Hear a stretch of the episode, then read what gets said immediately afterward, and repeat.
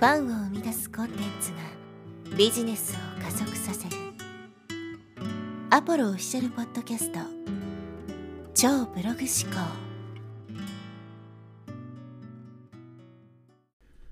はい、えー、こんにちは、アポロです、えー今日はですね、燃え尽き症候群についてお話していきたいと思います。まあ、一人でビジネスをやってるとですね、まあ、このモチベーションの管理とかっていうのが結構ですね、大きな課題になっている人も多いんじゃないかなと。僕自身もですね、やっぱりこう、やる気が出ない時とかあるんですけど、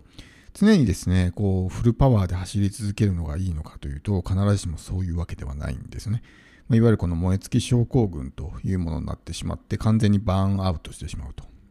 これは、まあ、日本人だけに限った話じゃなくて、まあ、海外のですね、そういうポッドキャストとか聞いてると、テーマにもバーンアウトについてのね、話が出てきたりとかするぐらい、まあ、全世界共通で、まあ、そういう起業家たちがね、抱えている問題なんですよね。で、まあ、当たり前ですけど、この燃え尽きのね、状態になってしまうと、もうそこで全てが終わってしまうということですね。じゃあこの燃え尽きるという状態はどういう状態なのかというのをですね、まあ、今日はちょっと考えてみたいと思うんですけど、例えばアスリートの人がですね、まあ、オリンピックとかでチャンピオンになったら、なんかこう目標をね、失って、もう完全に燃え尽きてしまうっていうことがあると思うんですよ。だからやっぱこう目標を失った時とか、次に進むべき道が見えなくなった時に燃え尽きるっていうパターンもあると思うんですけど、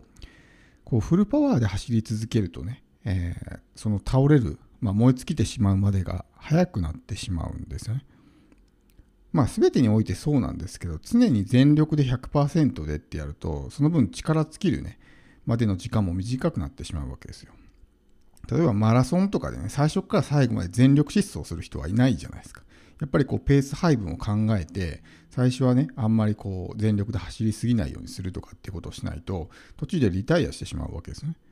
それはビジネスも一緒で、常にね、毎日100%、120%のフルパワーをね、出してやっていればいいかというと、そういうわけじゃない。そういう人は、確かに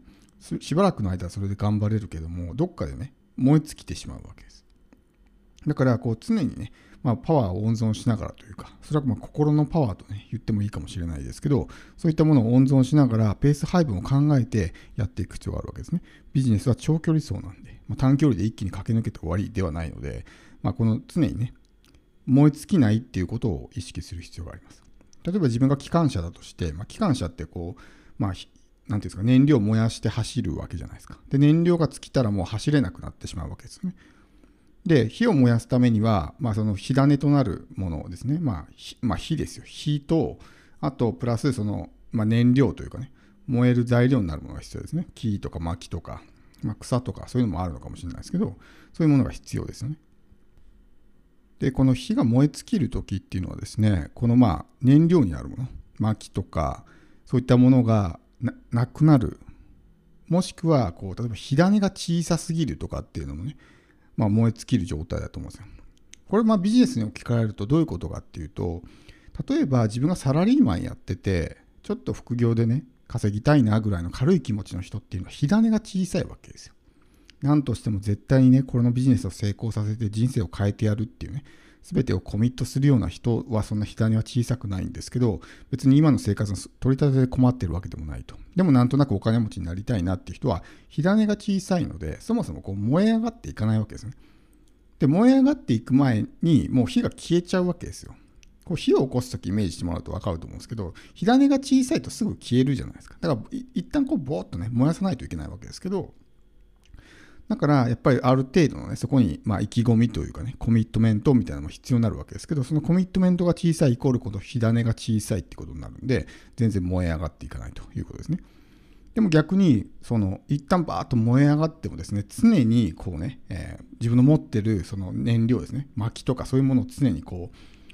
まあ、くべていって、そこに例えばもっと燃えろって言って、例えば油をね、入れたりとか、こう、夫婦空気をね、えー酸素を入れて燃や、あって燃やしたら、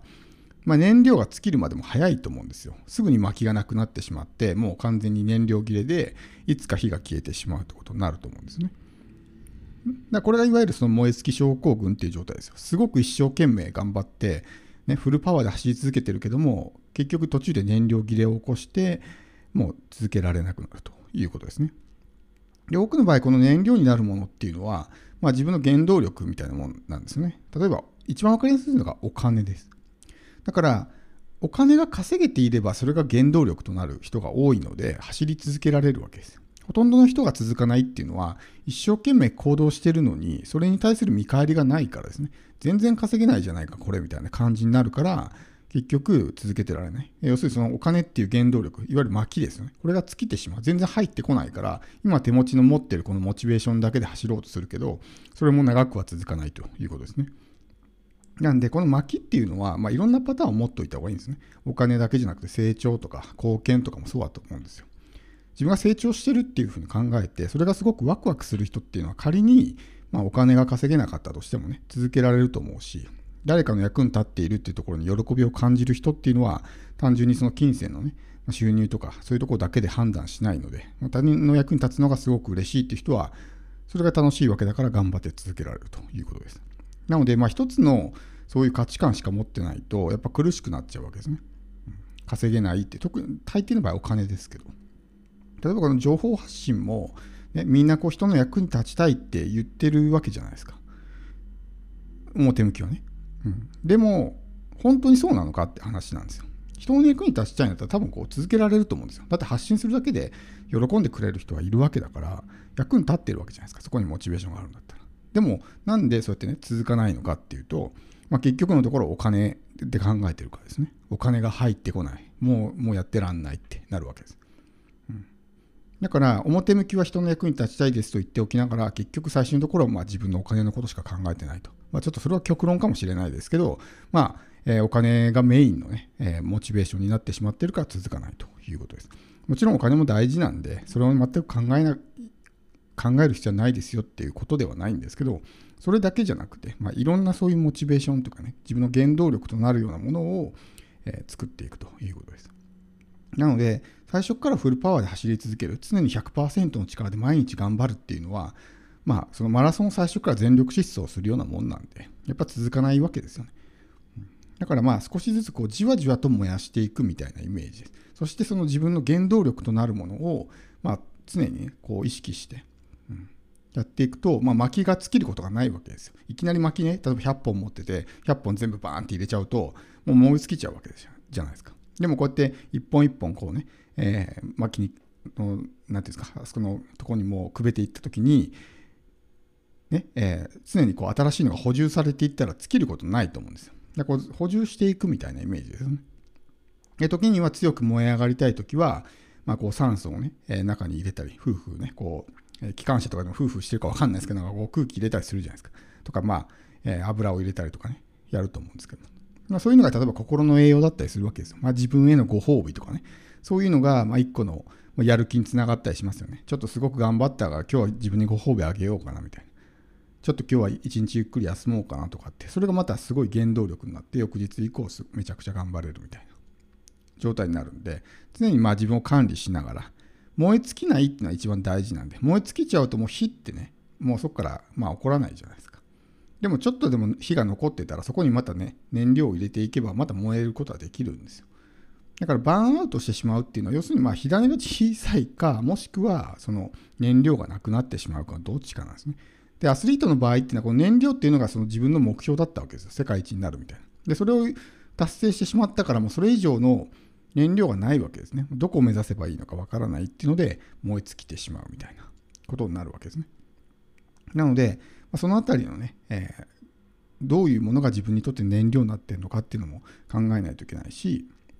でずっとやってると、その燃費が良くなってくるんですね。今までは1本の例えば薪で10分しか燃えなかったのが1本の滝で、薪で、えー、20分、30分と燃えるようになってくるから、そんなに頑張んなくても、こう火が消えることがなくなるんですね。やっぱ最初のうちって火を起こすって最初が一番大変じゃないですか。ある程度燃えるようになるまで。で燃えるようになった後はちょっとこうね、えー、まあ追加するだけで燃えるんですけど、一番この火を起こすまでがすごく大変なんで、まあその火が起こらない段階でやめちゃう人もたくさんいるんですけど、そこまでいかに頑張れるかということですね。あとはまああんまりこう急がずに、バーって燃え上がったら全部持ってる薪をそこにね、えー、入れるんじゃなくて1本ずつこう入れていくみたいなイメージですよね。まあそうするとね、あの、まあ、ずっと続けることはできると思うんで、本当は頑張った方がいいって思ってるかもしれないですけど、頑張りすぎないってことですね。頑張りすぎて自分の限界を超えてしまうと、バーンアウトしてしまうので、まあ、それは本当にね、まあ、一人起業家、まあ、誰か管理してくれるんだったらその辺もうまくいくと思うんですけど、一人の場合ってそれがなかなか管理できないので、燃え尽きてしまって、もう続けられないというふうになってしまうということです。